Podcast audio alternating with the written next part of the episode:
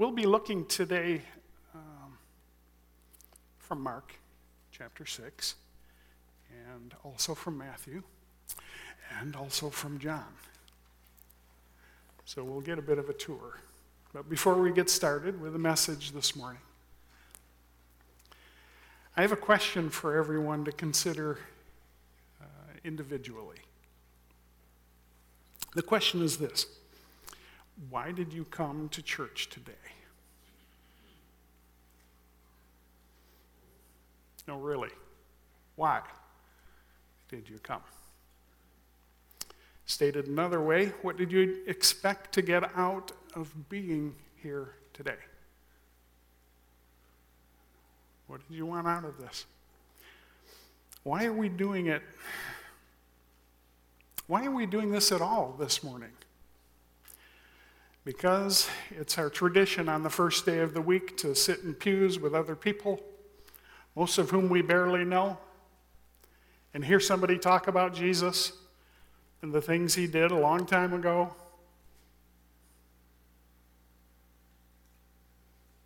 You feel like that sometimes?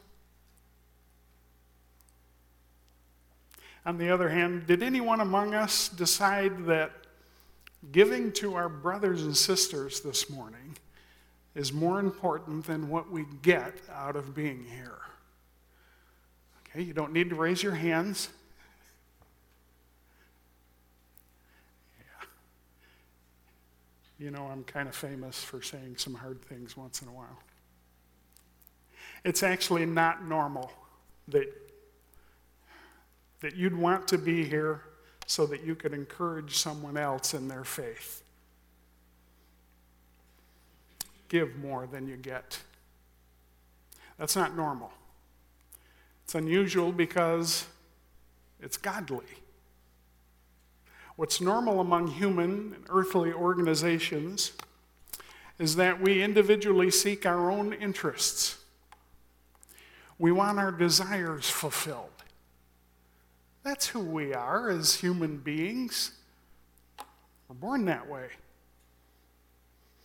We may call them noble desires, but under the surface, Nonetheless, they seek satisfaction of the flesh too often and not the spirit too often. It may be that many of us, the church in the United States, are way too often showing up to church on Sunday as consumers of Christian culture. We come, we feel better by the time we leave, so we keep coming back. We like the show.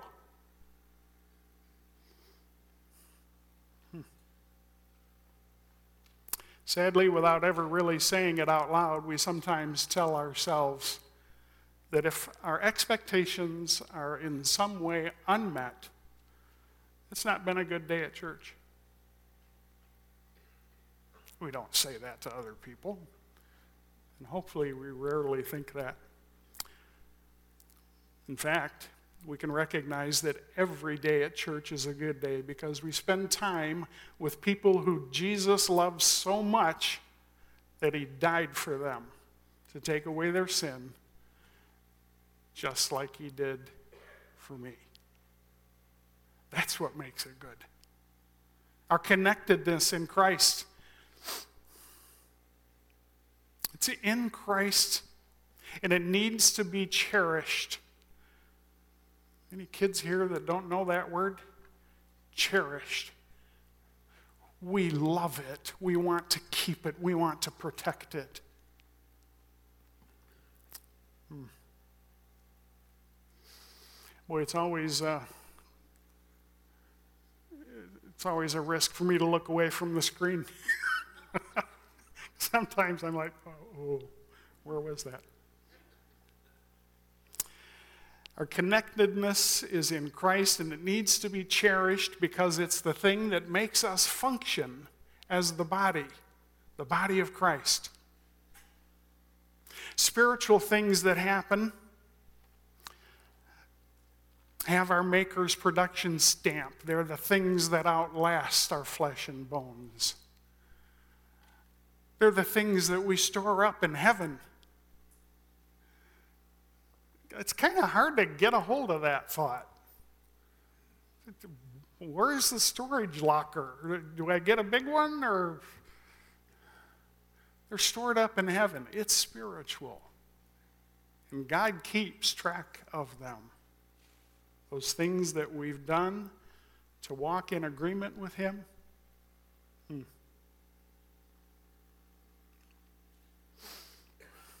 The work of the Spirit of God makes it takes place right here among us every time we meet. Every time we're together. Why is that? Because the Spirit is in us, right? Sorry, sometimes I treat you like a classroom full of kids that I expect an answer from. uh, because it's true, I'm going to ask you to please take a few minutes today to go out of your way to be a blessing to several people before you go home. Take those few extra minutes. Talk to somebody that you never talk to. We kind of get in the habit of talking. We, you know, we make friends here in our congregation, and pretty soon we get enough friends that just trying to talk to them is hard. Somebody slips away before we get to them. Uh, let's go beyond that. Let's try to talk to people and be an encouragement to them and learn their name. I am still struggling with remembering people's names. And sometimes, sometimes the enemy uses that on me. It's like, I, oh, I can't say their names, so I won't say anything. Because I've already learned their name four times and I've forgotten. Be bold. If you need to, say, I'm sorry. It's not coming to mind this morning, but be a blessing to the people that you don't regularly talk with. Good fellowship has happened already today. Trustworthy teaching has happened already. Genuine worship has happened. More teaching and encouragement is about to happen. I'd like another thing to happen too. That there is this one big idea that I'd like each of you to go home with today. There'll be other valuable things to glean from our passage. But the big idea I'd like to emphasize will be plain to see a little bit later. think they call that a tease. if you know your Bible and you've been through this passage, uh, it won't be a surprise. There's a lot to talk about, even in a rather short and familiar passage. And then we're going to backtrack to focus on what the 12 disciples said and did. And then we're going to backtrack again to refocus on what Jesus said and did. And then we'll look at things we say and do. So let's talk to the Lord just one more time before we really get underway here. Father, we love you. We thank you that we can be here together today. You've already heard all of the other prayers that we've prayed, asking for your help and your presence and asking that the things we do today would be pleasing to you. Please use every word from your word to move your people and to bring about spiritual fruit. I ask this in the name of our Lord Jesus. Amen. So, in your Bibles, Mark chapter 6, beginning at verse 45 we see what happened right after Jesus took those loaves and fish and divided them and divided them and kept on dividing them until over 5,000 people were fed. Now we're here at what he does next.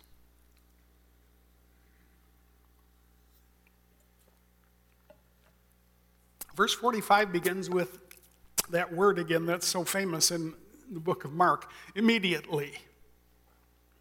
Immediately, he made his disciples get into the boat and go before him to the other side, to Bethsaida, while he dismissed the crowd. And after he had taken leave of them, the crowd, he went up on the mountain to pray. And when evening came, the boat that held the disciples was out on the sea, and he alone was on the land. And he saw that they were making uh, headway painfully. It's kind of interesting. I saw that word and I thought, why didn't he say something like difficult, with, with difficulty or something? And then I remembered they were rowing the boat. He's not kidding about the pain. If you've been out there for hours rowing against the wind, the wind was against them. And about the fourth watch of the night, anybody know about the watches of the night?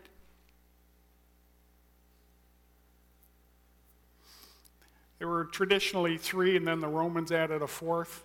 And anyway, this was kind of the last three hours of darkness before the morning would come. Fourth watch of the night, he came to them, walking on the sea. I'm going to quit commenting until I get a little further here. He meant to pass by them, but when they saw him walking on the sea, they thought it was a ghost. And they cried out, for they all saw him and were so relieved to see their Lord and Savior. nope. Terror. that was kind of good timing. Terrified.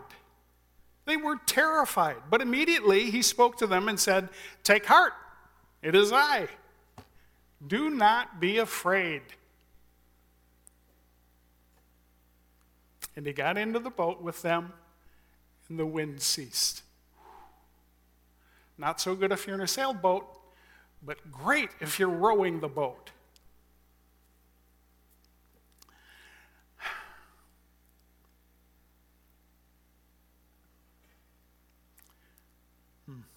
And they were utterly astounded. Not just terrified, astounded for they did not understand about the loaves, and their hearts were hardened. Huh? The problem here was that they didn't understand about the loaves? That was already done and finished. They're out on the Sea of Galilee fighting the wind, trying to get to where Jesus told them to go. And he says, they didn't understand about the loaves, but their hearts were hardened. That's a strange one, isn't it? Sometimes Scripture says things that feel a little weird, and we don't quite get it. I think that John is going to help us understand that a little bit here. All right, now, let's talk about what the disciples said and did, how they felt. We start that section over, verse 45, and we don't see the disciples doing anything until we get to the middle of the paragraph, where it says he meant to pass by them. They saw him walking on the sea.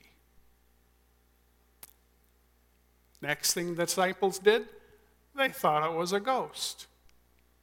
The next thing they did, they cried out.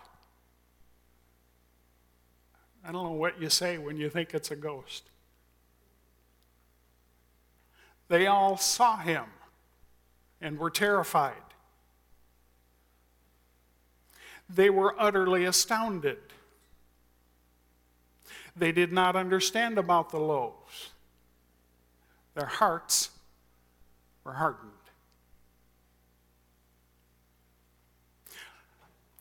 That's what the guys who became our apostles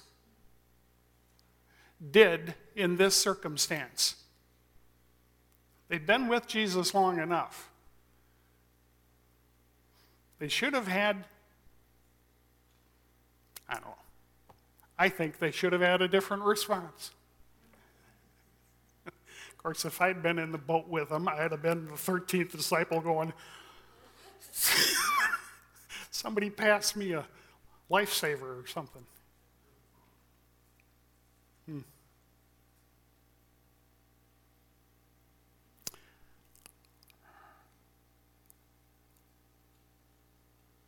Let's go to John 6 right now.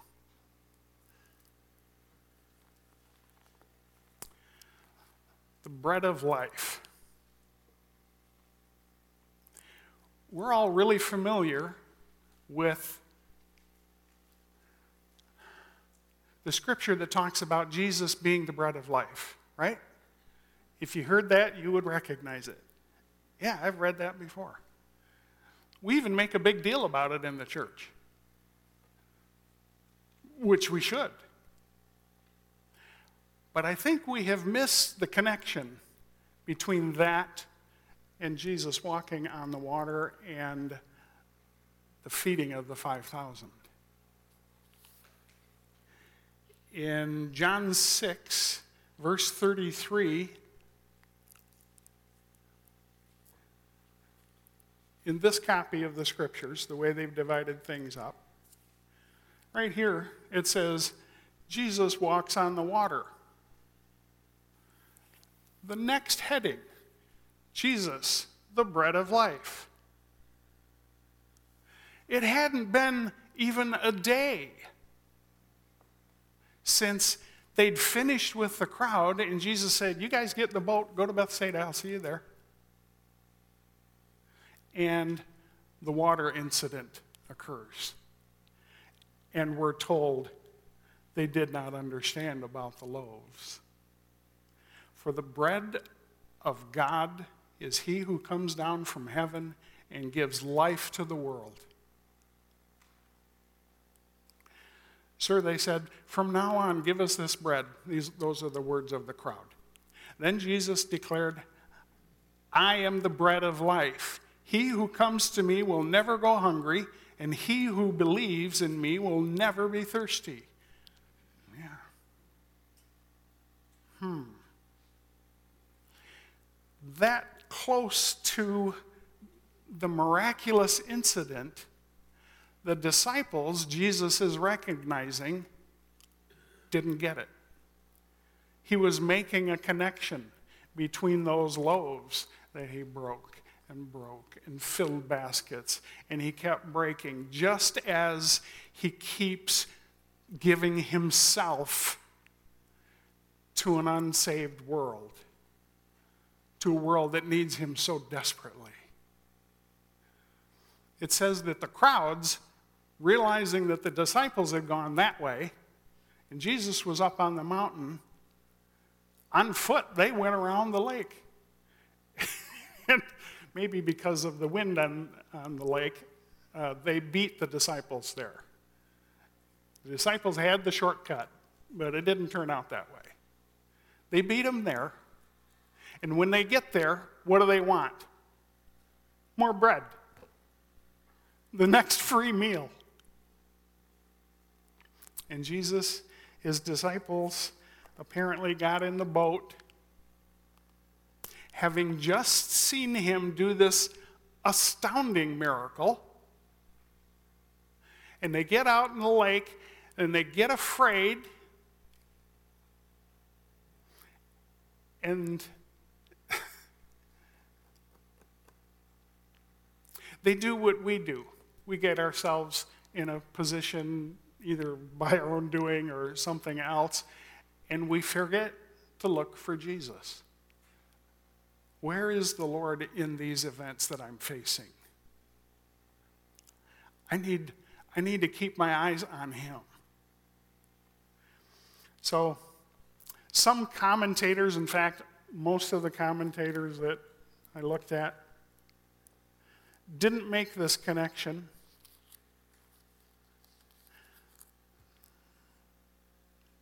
So I may be all wet in the midst of this passage.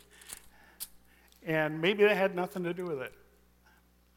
But I think Jesus immediately talking about how he's the bread of life, he was disappointed in his disciples that they didn't make that connection. They're just doing the disciple thing, right? Just do what Jesus says to do. Get in a boat, go to Bethsaida. Okay. Hmm. We can be that way. Let's look at the passage again and look at Jesus, what Jesus is doing. He made the disciples get into the boat and go before him to the other side, to Bethsaida. While he, he dismissed the crowd, he had taken leave of them. He went up on the mountain to pray. He was alone on the land. He saw that they were making headway painfully. He came to them. He meant to pass by them. He spoke to them and said, Take heart, it is I. Do not be afraid. How can we say that? Don't be afraid. Do not be afraid. Do not be afraid. However, you say it, meaning is pretty clear. It's the same thing. Mm-mm. He got into the boat with them, and the wind ceased. So, in that entire passage, we get to see that Jesus is doing the things intentionally, and he allowed them, in fact, instructed them to get out on that lake again. Remember? They'd been out there before, and they thought the boat was going to sink. Yeah. Their hearts were hardened. Hmm. What about Peter? Isn't this the story where we see Peter getting out of the boat, and walking on the water to Jesus? We need to go to Matthew chapter 28, verse 22. Actually, I've got that here. So, Jesus is walking up to the boat, and Jesus says, Take heart, it is I, do not be afraid. And Peter answered him, Lord, if it's you, command me to come to you on the water. And his friend said, What, you crazy?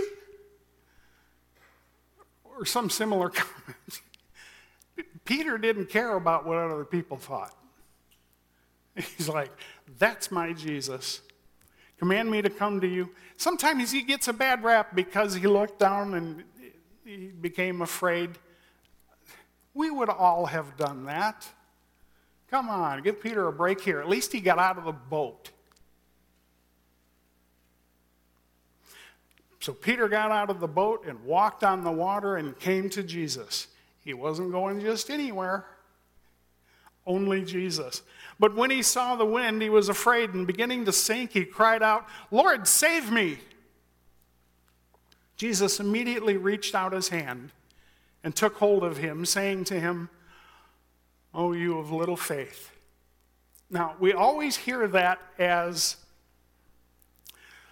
Oh, you of little faith.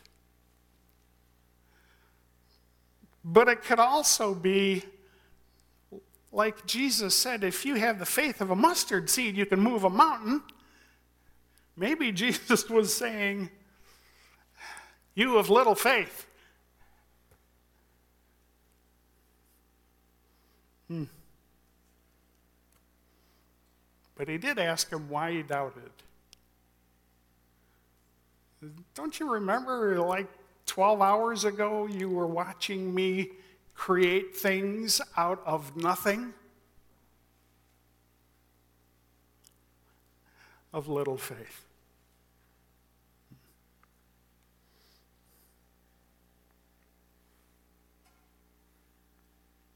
Why did you doubt? Why do we doubt God? we're in, we're in an unusual position that we really can see that we need Him. Why do we doubt Him? Do you not all personally have things in your life that you can look back to, like looking back at the loaves and fishes event, and be encouraged by those things? And decide, nope, I'm trusting God. Most of us do, thankfully. Once in a while, we have something that's so big and so scary that we doubt. We want to trust you, Lord. This doesn't, this doesn't look like it's going to turn out well. That's where we live quite a bit.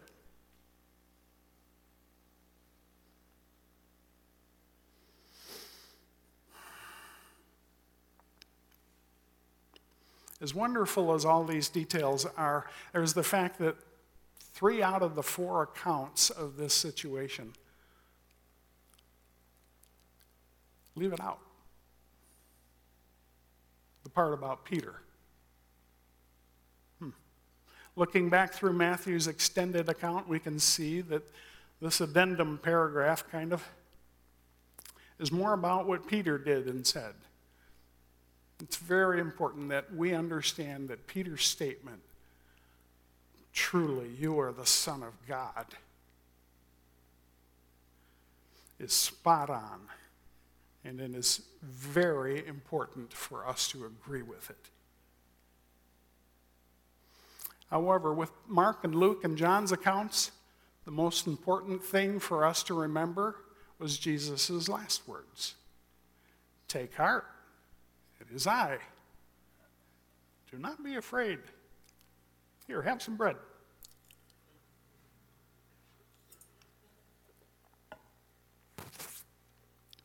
The ESV, you can find the exact phrase, do not be afraid, 38 times. The phrase fear not, same meaning, 142 times. The phrase trust me 14 more times. Trust in the Lord 35 more times. Hmm. It's as if God doesn't want us to be afraid or something. He doesn't want us to be afraid of what could happen. Could happen. Because He knows what will happen and He loves us, He wants us to not be afraid. Keep moving forward. Don't stop here and be afraid. He's obviously not playing here. That's 229 times. God says He wants us to trust Him and not be afraid. I actually considered saying these phrases out loud 229 times for the emphasis. Then I decided I liked you too much to have to do it. but for your sake, I'll skip and trust that you got the point. Over and over again, we need to practice living with a fearless heart. Like going to the gym, we need to practice living with a fearless heart. That seems like a big ask, doesn't it? But it's the Lord who's asking us to do that. Hmm. Together, we can be glad that our Lord, our one true Lord, hasn't asked us to go out on Lake Michigan on, on a small boat that we're rowing in the midst of a windstorm so that we can practice not being afraid. I am glad for that. Not necessary. No, instead, He allows us to move through life bumping into things and stepping in stuff. We get sick. We lose friends. We lose family. We lose jobs. We have money problems. We experience opposition and injustice. We get to be treated unfairly and cheated and lied about. We get to endure threats and even physical harm. We get lots of opportunities to be afraid, don't we? I think He wants us to practice trusting Him. Here's an idea every time you get surprised, you know, a surprise that makes your eyes get big and your world goes still for a second before you say something like, uh oh. Every time that happens, that kind of surprise, say the name of Jesus. Say his name out loud and say that he is your Lord. That is so amazing what happens in here when our mouth will declare the truth, something that's true. I remember doing that when uh, Jenny and I were still fairly newly married. That was a while ago. We decided to, with family and some friends, go up north and go skiing. So we get in the car, everything's packed up. I'm driving a, you don't care what I'm driving. I'm north of Lansing, just a little ways. And all at once, I hit a patch of black ice going 60 miles an hour.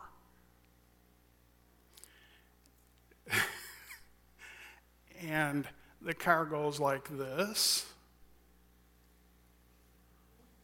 And I'm going down the road completely sideways. And I touch the wheel a little bit, and the car comes back, and I touched it too much, and it goes all the way over this way. And the guy, the friend with us in the back seat, is just losing it. What do you think came to my mind? the name of Jesus. When we're in those kind of situations, we don't have any trouble identifying where our help comes from. And you know that I stayed calm and I said, Lord Jesus, fix this problem. Actually, I don't know exactly the words I said, but I remember reaching out to him, and the car comes back perfectly straight down the road before we hit dry pavement. It was a good weekend. Nothing that happened on the ski hill could bother me. the Lord had my back, our back. Hmm.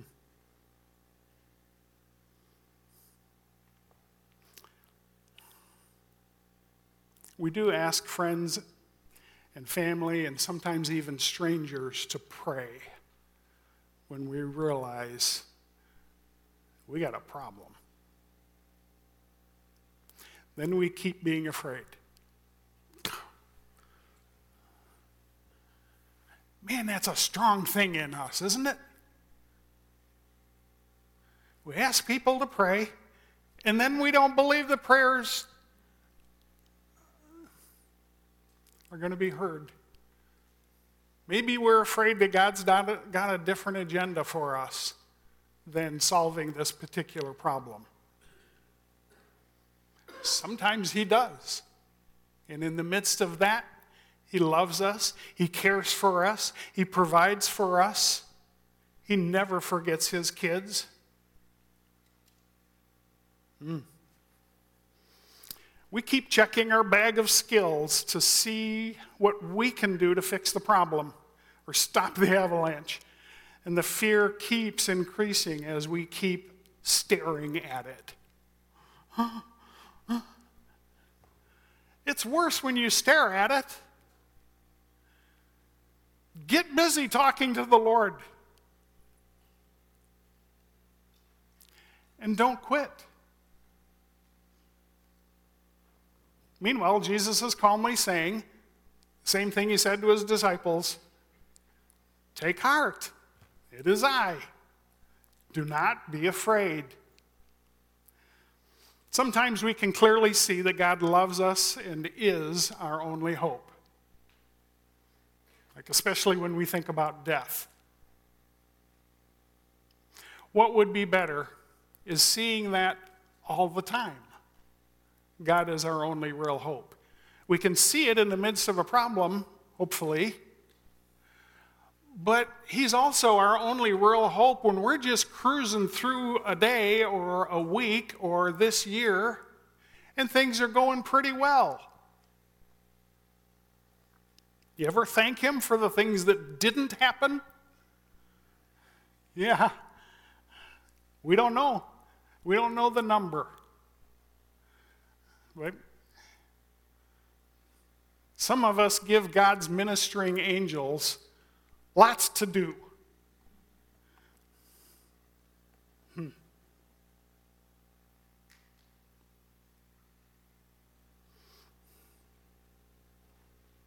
What would be better is seeing that all the time God is our only real hope. And that can be because we have a new mind. Our old mind has been washed clean. We can now be heavenly minded. Our hope is not in the things of this world. We have a far greater hope, as that old hymn says, makes the things of this world go strangely dim in the light of his glory and grace. Turn your eyes upon Jesus. We can walk at a level of trust that drives out fear. We really can. Do we? No, of course we don't always do that. That's why we need to keep practicing. Keep practicing, turning to the Lord when, when that big, ugly thing jumps up in front of us. We keep practicing.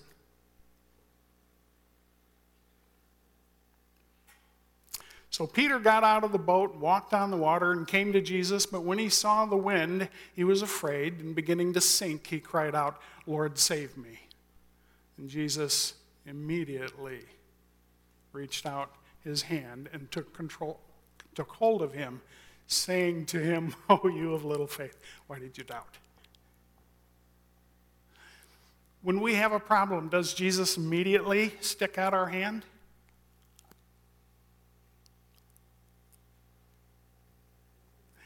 It's not that all our problems get solved immediately, but He's there with us immediately.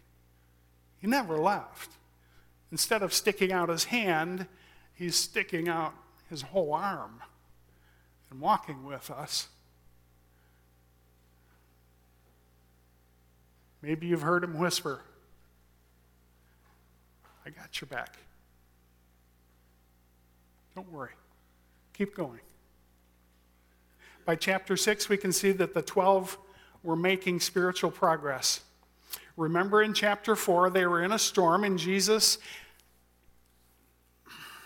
after he calms the storm, they respond with fear of Jesus. Just a few weeks ago, we, we talked about that. They respond with fear of Jesus. Who is this? They're talking among themselves. And he says, Why were you afraid? Have you no faith?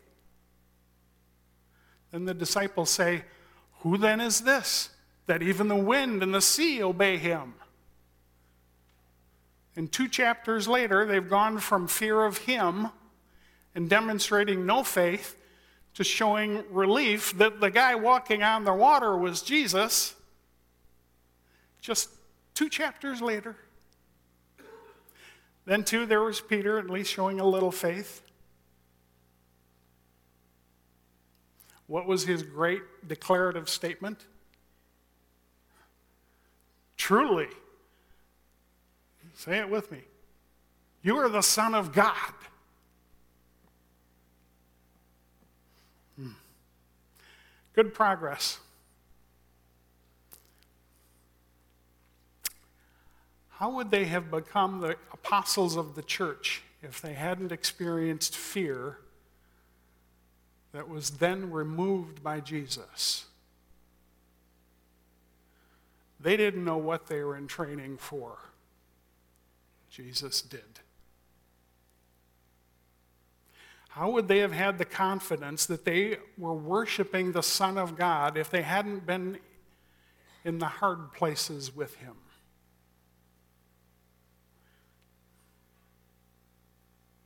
Did you know that Jesus commends us who believed their testimony even though we did not see the proofs as his first disciples did? Hmm. Jesus. He's been removing fear and replacing it with faith for our brothers and sisters since he started the church. And now, even our generation gets to see, we get to experience how he unshakably and permanently is our hope, our life, our Redeemer, our Master, and our God. Unshakable. You know what happened to Peter and the other 11 apostles in the boat? What happened to them can happen to us. And probably for most of us, has been happening for a while. Our faith is growing because we've been in hard places with Jesus. We can get, a, we can get better at trusting Him in the midst of our personal fears and our shared fears. For the disciples in the boat, it was a shared fear. This morning, we're here this morning recognizing and wanting to be together because we're one of Jesus' congregations. We're part of his body that gets to do things together. Do we have any shared fears? I think maybe there was a few shared fears on the road this morning. Hmm. We can get better at trusting Him. We can also ask Him for help, the help we need to trust and not fear. It's okay to ask Him to help us trust and not fear. We're still walking around in flesh bodies. And so we still fear, but it's what we do with it that matters. And we can ask Him for help. He's not like, no, you do this on your own. He wants to help us. He put His Spirit in each of us to teach us and guide us and comfort us, not only in the midst of our trials, but all the way through to the end of our trials. Makes me want to say, Yeah, baby. He's taking us all the way. Now, you know that I've I like to make the scripture personal to us. I've tried to do that this morning. But brace yourselves, here's another one. Is there a fear that has ensnared you? and is forcing you to watch it, keeping you looking at it instead of looking at Jesus. Anybody experiencing that? That title phrase of the song I mentioned earlier, turn your eyes upon Jesus. It's good advice. Our parents and grandparents who sang that song, our spiritual grandparents, they knew that was good advice.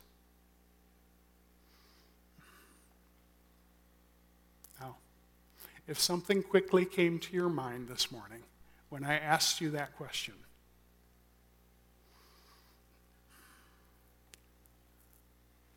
Is there a fear that has ensnared you? You can't seem to get away because it's got a good grip.